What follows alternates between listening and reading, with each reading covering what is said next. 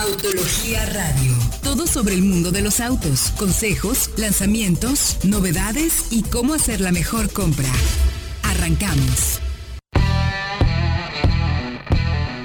Muy buenos días, bienvenidos a esto que es Autología Radio, hoy sábado 13 de julio 2019, desde la bellísima Perla Tapatía, ya con calor, ya estamos con calor. ¿Cómo estás mi querido Diego Briseño? Muy bien, muy contento porque de nuevo tenemos muchísima información, tenemos consejos bastante útiles. Muy buenos consejos. Y tenemos una prueba en exclusiva que ahorita Manuel nos va a comentar. Ya les contaremos, saludamos rapidísimo también hasta la Ciudad de México al buen Manuel Fernández Jaramillo. ¿Cómo estás mi querido Manuelito? Muy bien Héctor, pues de puro milagro está haciendo sol probablemente durante media hora solamente, pero pues a disfrutarlo. Aquí desde, bueno, desde la transmisión, ¿no? por lo menos desde la transmisión. Y también saludamos vía telefónica está eh, el buen Fred Chabot, que está con, me parece que preparativos de su boda. Yo no sé dónde anda ah, el buen Fredo. No. ¿Cómo estás, mi querido Fredo? Con mucho solecito aquí en Acapulco, disfrutando, pero con mucha información.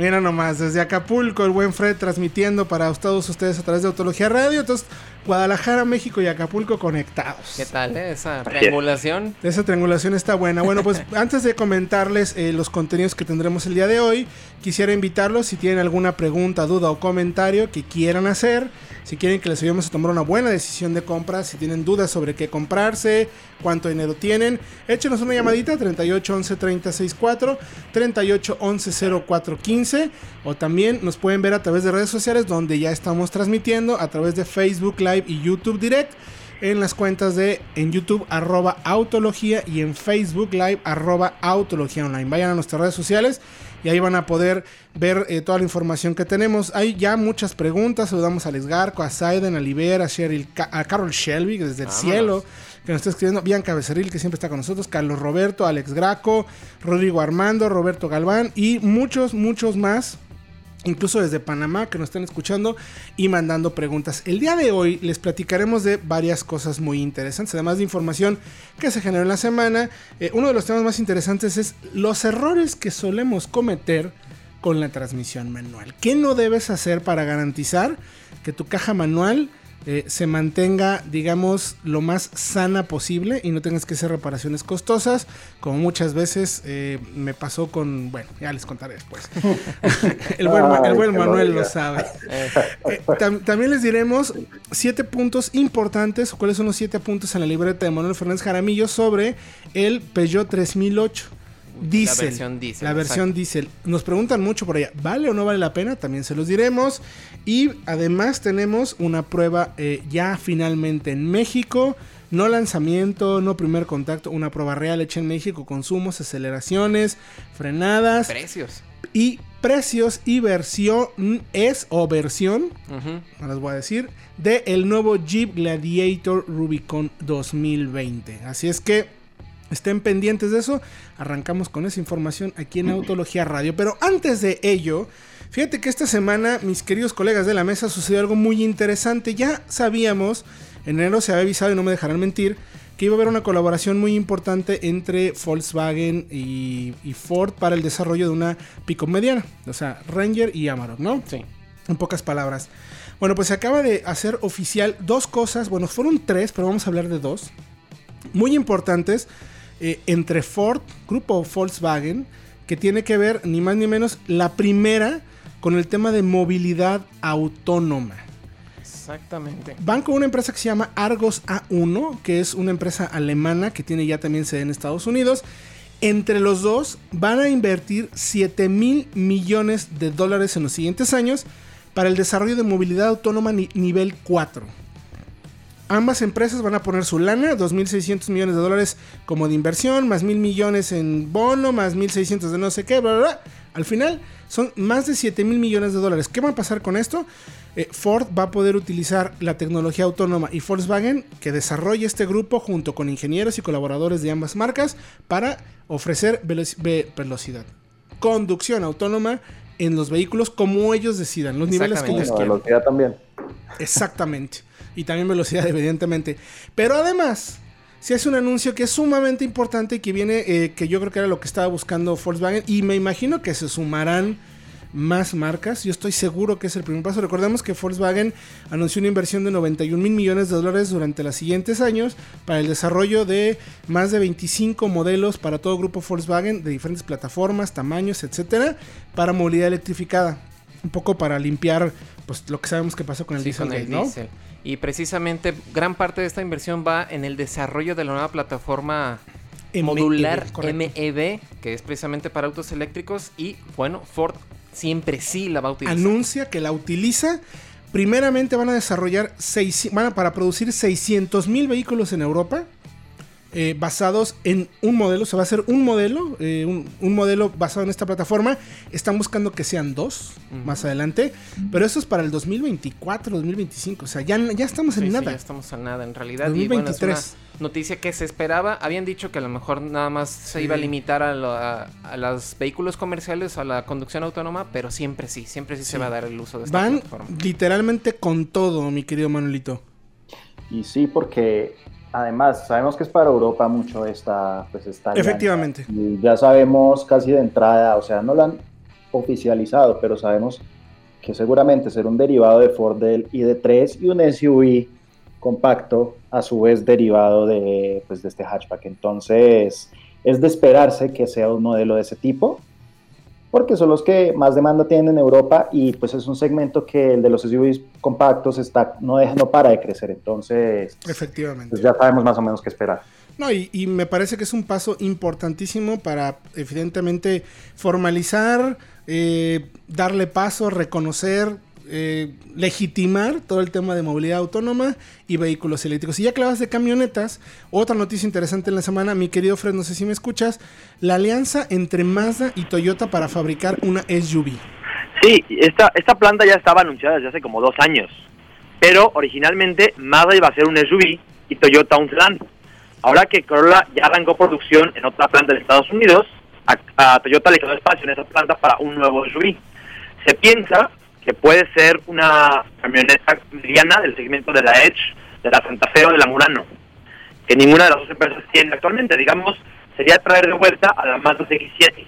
Efectivamente, que yo creo que sería con una Mazda... Eh, ¿Con la nueva nomenclatura? CX70 o 60. Mm. ¿Por qué Porque ya se confirmó que sí van a compartir componentes entre ellas.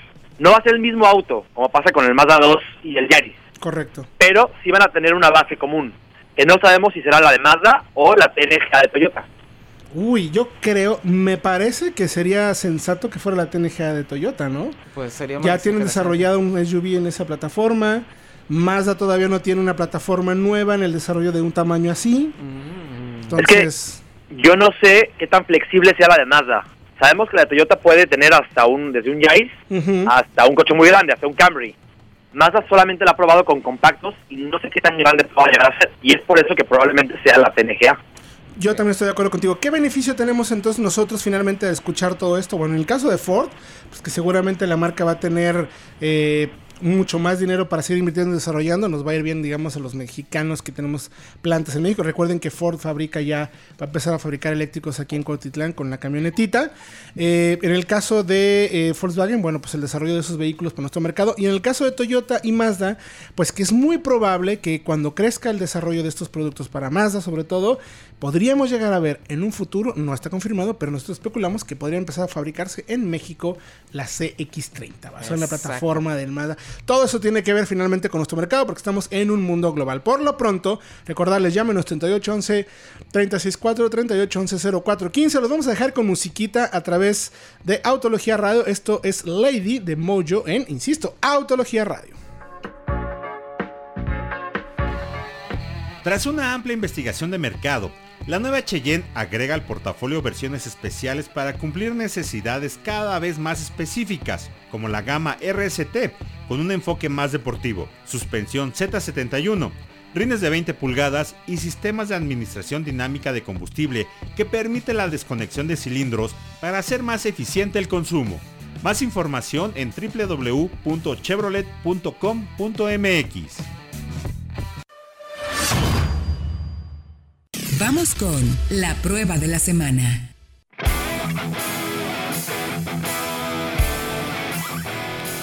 Estamos de regreso ya en Autología Radio. Llámenos 38 11 36 4, 38 11 04 15 si tienes dudas, preguntas sobre qué auto comprar y cuál crees que o cuál te gustaría que te dijéramos que es la mejor decisión de compra de acuerdo a tu presupuesto. Échanos una llamadita. Eh, tenemos preguntas, mi querido Manolo, que estábamos viendo afuera del aire. Así es, pues tenemos varias muy interesantes. Eh, bueno, esa ya nos hacía una de coches usados, porque yo creo que más de uno tiene esa tentación, que qué opinamos de una Tuareg, una Volkswagen Tuareg de primera generación para comprar usada. Híjole. Pues eso es un tema muy fácil. Si tienes para mantenerla, cómprala, porque no nos podemos olvidar que así la encuentres, qué sé yo, en 200 mil pesos, mega depreciada, si yo tengo un coche de 80 mil, 70 mil dólares en su mantenimiento. Correcto. Entonces, si es la 4.2 V8, prepárate para estar pendiente del tensor de la cadena de distribución, que eso ha reventado motores. Tienes que estar pendiente de la suspensión neumática y eso es un arreglo que te va a costar mucho más de 50 mil pesos. Sí, claro. Y así puedes seguir la lista eternamente. Entonces, es un tema de mantenimiento. Si, si tienes un presupuesto ajustado, olvídalo. Yo, yo, iría y lejos. Yo recuerdo mucho una persona en la oficina, Manolito, que se compró una X5 usada. Estaba feliz. feliz con su X5. Cuando volteamos y nos dijo, le dije, ¿es en serio? Sí, bueno, me la dieron regalada de primera generación. el primer servicio le llegó 25 mil El primer servicio la tuvo que vender. el primer servicio le llegó 25 mil pesos y pues salió Salió peor. Bueno, a mí me inventaron un chisme que yo supuestamente no pude mantener mi ex coche y que por eso lo vendí. Ah, mira. Algo que desmiento categóricamente. Eso fue. Ese coche yo lo tendría feliz todavía en este momento, de no ser porque se encontró con unos asuntos fraudulentos por ahí que no vale la pena mencionar. bueno, oye Roberto, Roberto Galván pregunta, seminuevos o usados, ¿vale la pena pagar la diferencia de 30 mil pesos entre un Yaris R 2018 o el nuevo Mazda 2 2019? Sí. Sí, vale la pena. Sí, claro, es mejor equipo y finalmente es un año más, menos depreciación, etcétera. ¿Cómo está el rendimiento de Jeep Renegade? Ah, híjole, lo tengo uh, regular, ¿eh? O sea, entre más bien malón, ¿no? en ciudad, 12, 11 en carretera. Muy regular. Sí, sí. Eh, ¿qué, opinión tenemos sobre la seguridad activa y pasiva en los Subaru? Pues muy completa. Muy buenos. Sí, son de los mejores en ese sentido. Si encuentras en dónde comprar uno, sí. Son, sí, tienen, que lo mantenga, sí. y que lo puedas mantener claro. ¿Qué, recomendamos mejor? ¿Un Mazda 6 o un Altima? No, pues, Mazda 6. Mazda 6, la verdad. también. Hands down, como dirían en Estados Unidos. Enrique Bernal, ¿qué tal sale la Caddy de Volkswagen? Pues a ver, nosotros ya lo tuvimos para prueba varias veces. A mí me gusta muchísimo el espacio interior, que tiene realmente tres filas de asientos útiles muy buena capacidad de carga. Me peca un poquito el motor, que no que es el 1.6. Bastante un poquito justo, Pero fíjate, sí, le falta, pero más confiable y robusto, porque las primerísimas venían con el 1.2 turbo. Sí. Eh, y no, o sea, vaya, no esperes un gran desempeño cuando va cargada, pero aguanta. Lo que sí es que eh, puede ser un poquito más elevada en precio de lo que ves, eh, por, ejemplo, con una Rifter. Y creo que con el motor diésel queda. Sí, la Rifter queda muy bien para. la Caddy completamente. De hecho, tiene mejor equipo Rifter, incluso con cuatro bolsas de aire. Y como que tres minutos, cuatro minutos. Ay, Dios mío. Oigan, ya se nos estamos consumiendo el tiempo y tenemos que hablar de la Gladiator, mi querido Manolo, que tuviste oportunidad de manejar. pues sí, dime cuántos minutos tengo, Héctor. Pues mira, vele dando y ya creo que pasamos al siguiente bloque. No, pero a ver, cuéntanos un poco. Eh, me, parece también interesante comentarle a las personas eh, que ¿Por qué, tiene, porque es, importante que llegue la Gladiator? O sea, ¿no es un Jeep con caja? o Porque eso ya lo teníamos, ¿no? ¿Qué significa Gladiator en realidad? Pues mira, eh, es uno de los Jeeps más esperados de los últimos años porque ya habíamos tenido Jeeps Pickups con la Comanche hace ya unos 30 años, lo mismo, incluso la misma Mopar, la división de, de accesorios y refacciones de Jeep, después de FCA estuvo vendiendo el JK8, que sobre el anterior Wrangler te vendía un kit para convertirlo en un pickup, pero el Gladiator es un desarrollo de ceros sobre la plataforma de Wrangler para hacer un pickup. Y es que ni y es que además se modificó profundamente el Wrangler, o sea, un Gladiator es 75 centímetros más largo. La distancia entre ejes creció casi 50 centímetros, entonces los voladizos son más grandes, es, es un vehículo más largo, más grande, más voluminoso y no es que sacrifique mucho en las capacidades 4x4. Evidentemente, el ángulo ventral, por decirlo así, la panza del auto, para que lo entendamos de una forma más coloquial, hmm. puede que sea un poco más fácil de raspar, igual que el voladizo trasero, pero esas capacidades que pierde con respecto a un Wrangler no me parece que sean determinantes porque se compensa con esa versatilidad extra que tenemos en el Gladiator, no solo en capacidad de carga, pues carga hasta 720 kilos y remolca hasta 3.5 toneladas, y además es más espaciosa, entonces unas por otras, mantenemos casi todo lo bueno del Wrangler, y, pero con una versatilidad extra a cambio de solo perder un poco de las capacidades todoterreno, porque además tenemos muchas virtudes que ya venían en el Wrangler JL, como un manejo un poco más preciso, pese a que hablamos de una construcción pues de la vieja escuela, que es un chasis de largueros, una la antigua, con un esquema que no usan ya los autos modernos, pero que permite, por ejemplo, eh, pues mucha robustez. La suspensión son dos ejes rígidos, bloqueos de diferencial adelante y atrás, reductora. Es un es bueno, no es un auto, es un, es un Jeep que en todo, el sentido del término, por decirlo así. Pero ¿sabes que ¿Y sabes qué creo, Manolito? Que lo que puedas sacrificar, entrecomillado, en capacidades off-road, eh, lo ganas muchísimo en un verdadero espacio. Tienes espacio para llevar realmente lo que no podías hacer con los otros jeeps, ¿no? O sea, muchas de las personas que usaban eh, los jeeps por el tema de aventura era llegar lo más lejos posible para hacer bici de montaña o motocross. Ahora ya lo puedes hacer porque sí tiene espacio para llevar motos y bicis realmente, ¿no? y, y, sabes que y además tiene virtudes que no esperas. Por ejemplo, para una construcción tan sencilla, tan de la vieja escuela como decía ahorita, yo realmente no conozco otra pickup mediana más cómoda que la Gladiator. Realmente la marcha es excelente, es silenciosa, es cómoda, pero a su vez es muy robusta, aguanta, mira, las metimos en unas zanjas que era para desbaratar cualquier otro coche. Eh, fuimos bastante rápido en terracerías muy exigente, la pusimos en barro, exigimos al máximo los recorridos de la suspensión y pudo prácticamente con todo lo que le pusimos y pues en la prueba se podrán dar cuenta en qué estado quedó el Gladiator después de todo lo que hicimos. ¿Y qué te parece si regresando del corte nos platicas ya más de los datos de prueba? O sea, cómo te dio de consumo, claro que sí, claro qué tal acelera, qué tal frena, que es finalmente eh, lo que nos distingue del resto de los medios que nosotros sí evaluamos realmente los autos. Los vamos a dejar eh, con música. Esto es EMF, que se llama Unbelievable, aquí en Autología Radio. Suzuki quiere que te ganes un viaje a la playa. Para poder participar debes realizar tu prueba de manejo en Suzuki Solana Country o en Suzuki Solana González Gallo. Recibes un boleto para participar. El sorteo se realizará el sábado 3 de agosto en Suzuki Country a las 4 pm. Los participantes deben de estar presentes en el sorteo. Quien no esté presente se sacará otro boleto. El ganador se lleva un viaje para dos personas a Puerto Vallarta por tres días y dos noches. ¿Quieres estrenar un auto? En Chevrolet Milenio encuentra el financiamiento para ti con grandes descuentos. Ve y haz tu prueba de manejo y estrena antes que todos.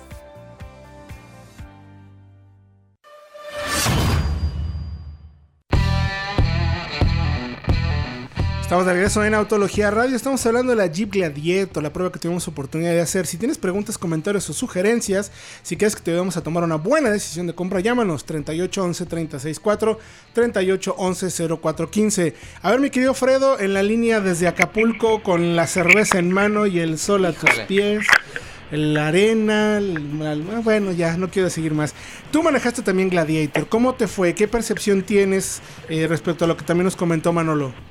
Pues creo que la ventaja que tiene la Gladiator respecto a otras pickups medianas es que está muy bien terminada, que aunque puede cargar con mucho, quizá el foco es más familiar, más personal, que mantiene muchas de las capacidades de la Wrangler, aunque de nuevo es una pickup, y que mantiene también ese factor visual que tiene el Jeep Wrangler, que no por ser un coche más utilitario deja de ser un auto un auto pues Jeep, con esa cara tan característica.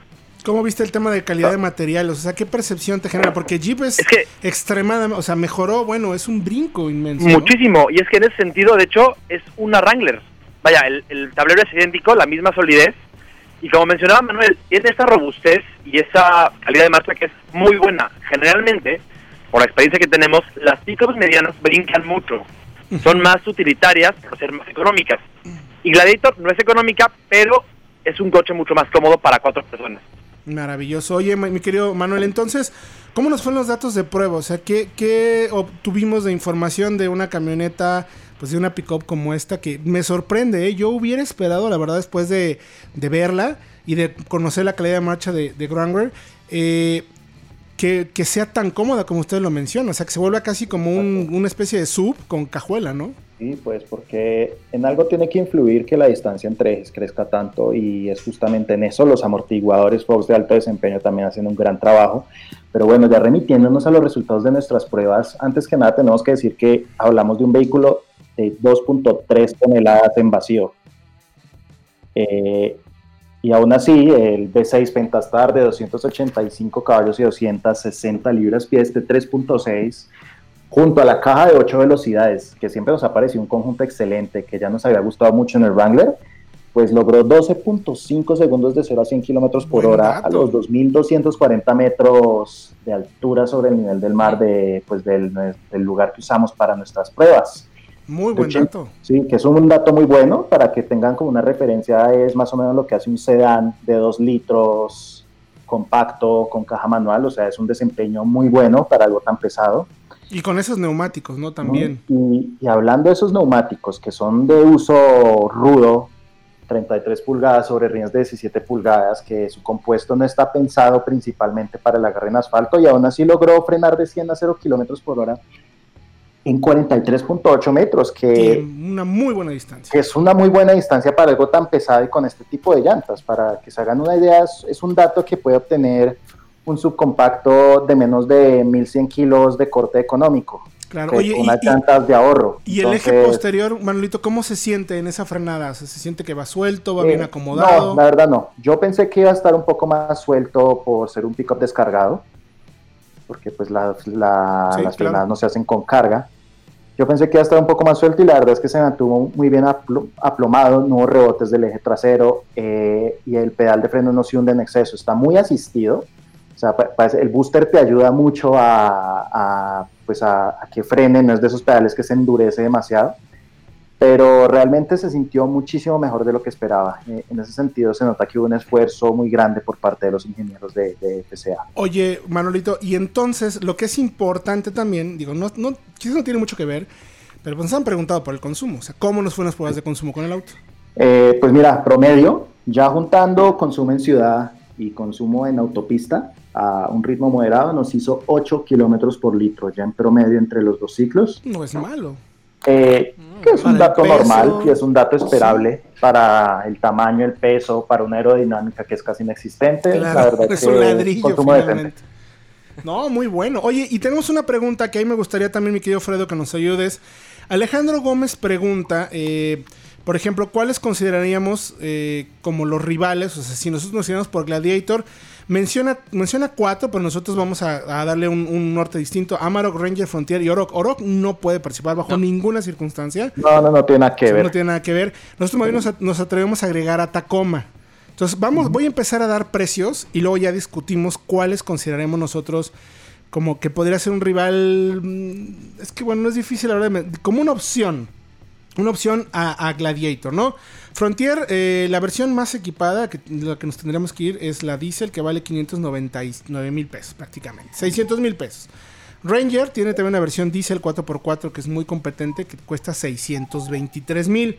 Amarok, que podríamos considerar como el quizás el rival más directo por el tema de orientación, comodidad y también, eh, pues por calidad de marcha finalmente, 800 mm, mil pesos. Y Tacoma, tiene una versión que es la TRD Sport 4x4 en 676 mil. ¿Qué ah, tal? También está la Hilux Diesel 4x4 600 Muy de enfoque muy comercial y limitadas en seguridad sobre todo. O sea, ni la Amarok que cuesta tanto, mucho más que el promedio, tiene más de dos bolsas de aire. Eh, y recordemos, el Gladiator Rubicon cuesta 1.119.900 pesos. Y en mi opinión, yo creo que es un auto único en el mercado. Totalmente, ¿no? Suena, suena muy mercadológico el asunto, como si me hubieran pagado, pero es que la verdad es que sí es un auto único en el pues mercado por pues su orientación, su enfoque, su equipamiento, desempeño y herramientas verdaderas para el 4x4, porque pues ninguna de esos pickups, por ejemplo, tiene un doble eje rígido o que se le desconecte la barra estabilizadora de adelante para aumentar el recorrido de la suspensión. Efectivamente. digamos, digamos, mi querido Manuel, que si, que si alguien estuviera pensando eh, opciones como estas a Gladiator, quiere decir que Gladiator no es para ellos sea, Gladiator es una ah, camioneta para realmente hacer 4x4. ¿Tú qué piensas, mi querido Fred? ¿Con cuáles te irías tú? O sea, de, esas opciones. Amarok Ranger, Frontier, Tacoma o Gladiator, dependiendo de qué busques, ¿no? Fred. Que si tuvieras que compararla, tendría que ser con las camionetas medianas más americanas, digamos, que es Tacoma y Colorado. Y por ahí la Nissan eh, Frontier Pro 4X. Y es muy antigua, pero es esas camionetas pickups más a lo americano. Porque también tienes la Amarok o la Hilux o la NP3, son camionetas más utilitarias, con artículos de lujo, pero son más, digamos, el foco asiático, que es muy diferente. Aunque estoy de acuerdo, creo que si tienes que comparar la Gladiator con algo más, posiblemente no sea para ti. Porque la Tacoma, por ejemplo, empieza en 621-800. Es casi la mitad de lo que cuesta la Gladiator. Y es muy buena, pero no es tan capaz.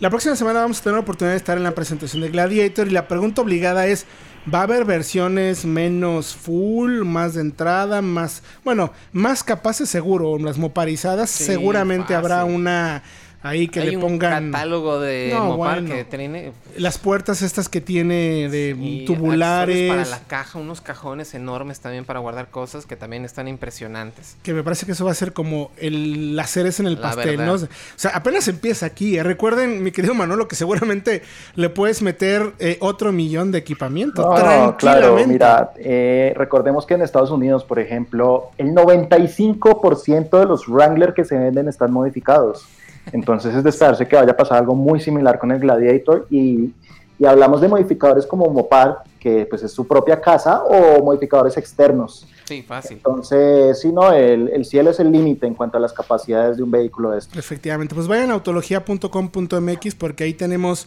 toda la prueba, échenle una buena leída. También tenemos en el canal de YouTube la prueba. Ya está, primero que nadie, con datos. Mega galería de fotos también. Mega galería, aceleraciones, frenadas. Eh, y todo. Bueno, y luego una muy mala noticia que pasó precisamente con Gladiator. ¿Verdad, mi querido, vieron el, choque de trenes en Nevada, en Estados Unidos, que descarriló 33 vagones, si no me equivoco. Y están así las pobres Gladiator por todo el piso, todas destrozadas. Y también algunas Cheyenne y, y Sierra. Sierras. pues. estuvo, estuvo terrible Oigan, tenemos un par de comentarios rapidísimo antes que vayamos al corte. Eh, eh, pregunta Saiden si llegará el nuevo Golf a México. Eh, tenemos entendido que no, solamente van a llegar las versiones R y GTI. exactamente, las más deportivas. Y comentaba acerca de la Touareg de primera generación, también Saiden, que le encanta, que es muy equipada y todo, pero sí puede ser bastante complicado mantenerla. también Montemara Hijos dice, sub de medio tamaño usada y recomendada por su confiabilidad mecánica. Empezamos con Fredo, rapidísimo Fredo. ¿Cuál SUV mediana eh, recomiendas por usada, por confiabilidad y mecánica principalmente? Me gustaría poder decir ahorita que Honda CRB, ¿cómo se refiere a ese segmento? Pero, creo que ahorita no. Usada, usada, usada. Sí, no. Pero usada de qué año? Porque si es la actual CRB, no. Si es la generación pasada, creo que es la mejor. Sí, yo también. Si te vas por una más moderna, ya me iría por una RAV4 o por una X5 incluso. Correcto. yo también. CRB. Pienso exactamente lo mismo que tú, mi querido Fredo, eh, ¿qué opinamos de la nueva generación de L200 y cuándo llega a México? ¿Tienes tú ese dato, mi querido Fredo? Es, no es una nueva generación, es solamente un lavado de cara muy parecido al de la nueva Montero Sport y llegará a México seguramente 2020. La marca no lo ha confirmado, pero seguramente será el primer trimestre de este año. Y finalmente Edgar Alviso, antes de irnos a corte, Acura o Infinity en SUV de 2012 a 2014. Bueno, pues es que hay un montón de versiones. ¿Qué, qué, SUV? Pues yo, creo que me iría con Acura, ¿eh? Yo también, yo también. Infinity sea cual sea. en SUVs no, no, es su fuerte. O sea, yo decía que la QX70 es la única que me gustaba. La 80 ya compite en otro nivel, que no está mal, pero ya compite en otro nivel en donde las, las americanas le, pues, le tienen mucho con qué responder. Efectivamente. La QX60 es una Pathfinder con asientos en piel más suave y los mismos problemas, sobre todo con la CBT. y la 50 tiene un modelo motores más modernos del mundo, pero van y le ponen una caja CBT también, entonces aquí estamos jugando, ¿no? Efectivamente. Entonces, no ahí sí se queda, se queda, un poquito corto. Bueno, vamos a ir a un corte, llámenos 3811 364 3811 0415, llámenos y pregúntenos qué comprarse y cómo hacer la mejor compra a través de nuestros consejos e inventos aquí en Autología. Ahora vamos a un corte, regresamos con consejos que no, bueno, no, qué no hacer con, con tu caja manual. Estas vacaciones serás el fotógrafo oficial del viaje por estrenar un Jetta. Aprovecha esta promoción y estrénalo desde 2.999 pesos al mes o con un bono de 24 mil pesos. Aplica con plan Credit de Volkswagen Leasing, CAT promedio del 27.25% sin IVA informativo. Consulta promociones en www.com.mx y cítanos en Arturo Vallardo, número 400 contra esquina de Boulevard Anacleto González en Tepatitlán.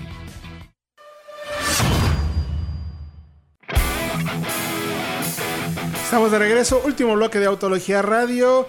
Llámenos 38 11 36 4. Estamos ya en el límite de las preguntas. Como Mauricio Flores, que nos habló al 38 11 04 15. A ver, chicos, tengo 250 mil pesos de presupuesto. ¿Qué auto me recomiendan en ese rango? Quiero que sea rendidor y que el mantenimiento no esté tan manchado. Híjole, yo. Primero, mantenimiento, tendríamos que irnos a una japonesa. ¿no? A una japonesa, sí pero también yo recomendaría al Ford Figo. Con ese motor de 3 cilindros empieza en 212 y se va hasta 255, creo, la versión más equipada. Hay un sedán Impulse que cuesta 240 más o menos, con el motor de 3 cilindros, que vimos ese motor de 3 cilindros es muy efectivo. ¿Tú, ¿Tú por cuál te irías, mi querido Manolo? Es que yo sí me voy por una versión de entrada del Seat Ibiza, empieza más o menos en 242 mil pesos. Eh, sí, un 5 puertas, 241 mil pesos efectivamente, ya estoy viendo aquí cobrando el precio, 6 bolsas de aire SP y ese motor 1.6 aspirado con la caja manual, la verdad es que es rendidor, es un motor robusto y es un coche yo creo que es de lo más estables de su segmento. Le, quiero, preguntar a, le quiero preguntar a Fred, pero lo voy a decir yo primero porque si no me lo va a ganar.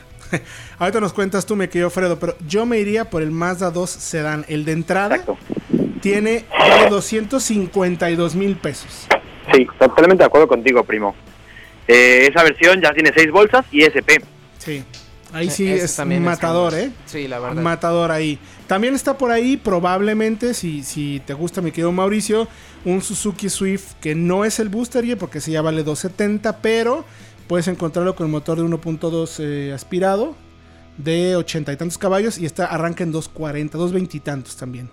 Entonces, hay opciones, ¿eh? No creas que no estás perdido en este mundo, pero yo me quedaba con el Mazda 2. Y bueno, mi querido Fredo, tenemos un análisis muy interesante de consejos para que no te eches a perder tu, transmisión manual, mano. Que luego también hay tantas cosas en ese sentido.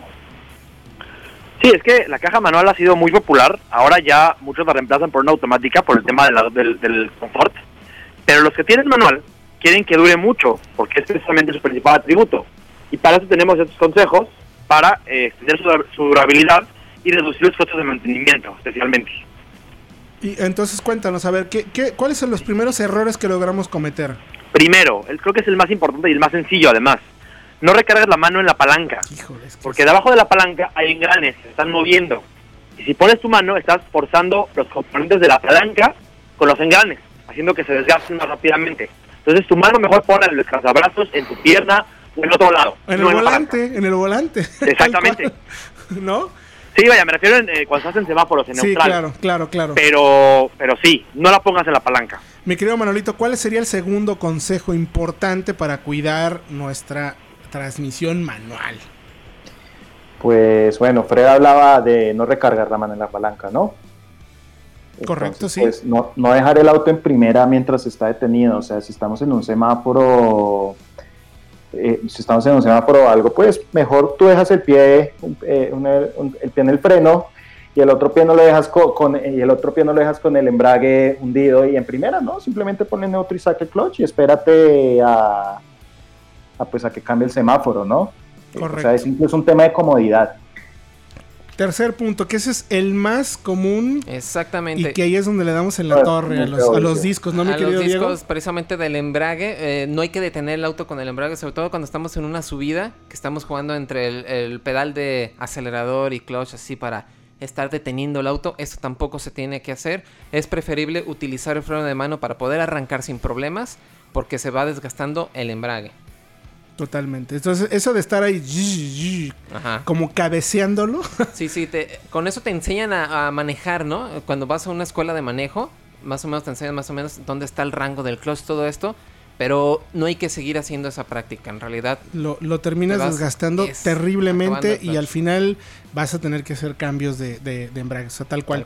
Un error también muy común y que termina afectando muchísimo es acelerar el motor cuando estás en una relación muy larga. O sea, vas en una pendiente, por ejemplo, en cuarta y estás subiendo una pendiente y entonces pues el motor empieza a caer de vueltas porque no tiene torque. Y lo que hacen las personas es acelerar para que el auto siga subiendo. Y eso es un grave error porque hay una, digamos, no, no estás con los engranes en la mejor posición para lograr sacarle el provecho al motor y eso genera un desgaste también prematuro. Es, es, importantísimo que no hagas eso. Mi querido Fredo, ¿qué otro repunto es recomendable? Pues parecido a descansar la mano en la palanca, no pongas el pie en el embrague. Para eso hay un pedal junto al embrague, que es el cuarto pedal, para descansar el pie. Porque igual, si pones tu pie en el embrague, estás haciendo que los componentes de atrás del embrague rocen y choquen contra engranes que se están moviendo y hay un mayor desgaste. Efectivamente, y eso es un error también súper común. Yo me acuerdo cuando, iba manejando, mi papá me daba mis zapes cuando iba aprendiendo a manejar. O sea, quita el pie del clutch. Como, el video este que subimos. ¡Soy tu padre! Así me. no, no siempre fue muy paciente, fue muy paciente. Eh, el, otro, el otro punto, mi querido Manolito, ya nos no descansamos el pie en el embrague. El que sigue es estacionarse como. ¿Cómo no? Pues no? no, estacionar el coche en neutral, o sea, pues además del freno de mano, pues se puede dejar engranada la caja como un soporte extra, no se va a forzar el eh, pues los engranes, la verdad. Y, y, es una medida adicional incluso en seguridad. Ojo, no todos los coches si lo pone, por ejemplo, en primera, si la pendiente es muy fuerte, el coche igual se puede descolgar, pero de todas maneras es una medida adicional en alguna pendiente leve. Y lo recomendado es siempre primero poner el freno de mano y luego el engrane. Y luego la caja. para que no dejes todo el peso regularmente o necesariamente en la transmisión. ¿No es así? Y mi querido Diego, ¿cuál sería el último punto? El último también es muy común. y es eh, más también un, tema de seguridad. Eh, precisamente. Sí, un vicio horrible. Eh, poner neutral cuando vamos en movimiento, cuando es una bajada, y llevamos vuelito. Poner neutral para ahorrar gasolina. Lo cual, para empezar, no es cierto porque generalmente el ralentí cuando estamos también consume. Consume pues, y, es un poco más alto. inyectar gasolina. Exactamente, que cuando lo tienes en una marcha y aparte te quedas sin tracción y si necesitas hacer algún movimiento y piensas el acelerador, ¿qué va a pasar? Si tienes que esquivar, por ejemplo, un obstáculo, si entras a una curva y hay agua y quieres acelerar para salir de la... no va a suceder. Y además, puedes cometer el gravísimo error de no saber en qué relación estabas y cuando quieras engranar nuevamente, ¿quién estaba? ¿En tercera, cuarta, ah, segunda? Le puedes poner en segunda y ¡pum! revientas por completo, ¿no? y hay que ser enfáticos con este consejo porque incluso hay gente que nos tilde de ignorantes en redes sociales por eso, porque hay mucha gente que tiene ese vicio ya natural. Y a ver, tengamos en cuenta algo, ahorrar gasolina. O sea, primero es una medida muy tacaña y segundo no se está ahorrando gasolina, porque si dejamos el auto engranado por impulso en una marcha, es la caja la que está moviendo al motor, el motor no necesita inyectar gasolina, el consumo es nulo. Pero si lo pasas a neutro, pues entonces el motor para no apagarse y mantener la marcha mina, pues sí tiene que, inyectar gasolina. sí. recuerden que el consumo en, en Ralenti se mide por eh, litros por hora. Sí, exacto. Y finalmente sí hay consumo. Ahorran. Si hay consumo, si hay consumo. Mi querido Fredo, muchísimas gracias por tu tiempo el día de hoy. Sigue disfrutando de las bellas playas eh, y a ver que nos traes unas cocadas o algo, ¿no? Pues sí, ahí lo que me encarguen. No, nos escuchamos el próximo miércoles en Sinabese y el jueves en Autología Radio. Y pues un gusto estar con ustedes una semana más. Sigue disfrutando, mi querido Fred. Gracias por tu tiempo. Mi querido Manolito, muchas gracias. Pues a ti, Héctor, a toda la audiencia, a todos quienes nos acompañaron durante esta hora, ya sea en su coche, ya sea en nuestras redes sociales, en su casa. Pues nos escuchamos el próximo jueves. Perfecto, mi querido Diego, muchas gracias. Gracias a ustedes y les recordamos que se suscriban al podcast de Solo Autos para que escuchen todo este programa completo. Estamos en e Spotify, en iTunes y en la página de eh, Podomatic también. Hay en Autología, entonces autología.com.mx y hasta todo. Todos estos contenidos los puedes leer precisamente en autología.com.mx, redes sociales, arroba autología online, arroba solo autos. Mi nombre es Héctor Ocampo, gracias. Miércoles 9 de la noche, noticiero digital sin ABS, en redes sociales. Jueves 8 de la noche, Autología Radio. Y sábados 11 de la mañana, aquí en el 105.9 de FM. Hasta luego.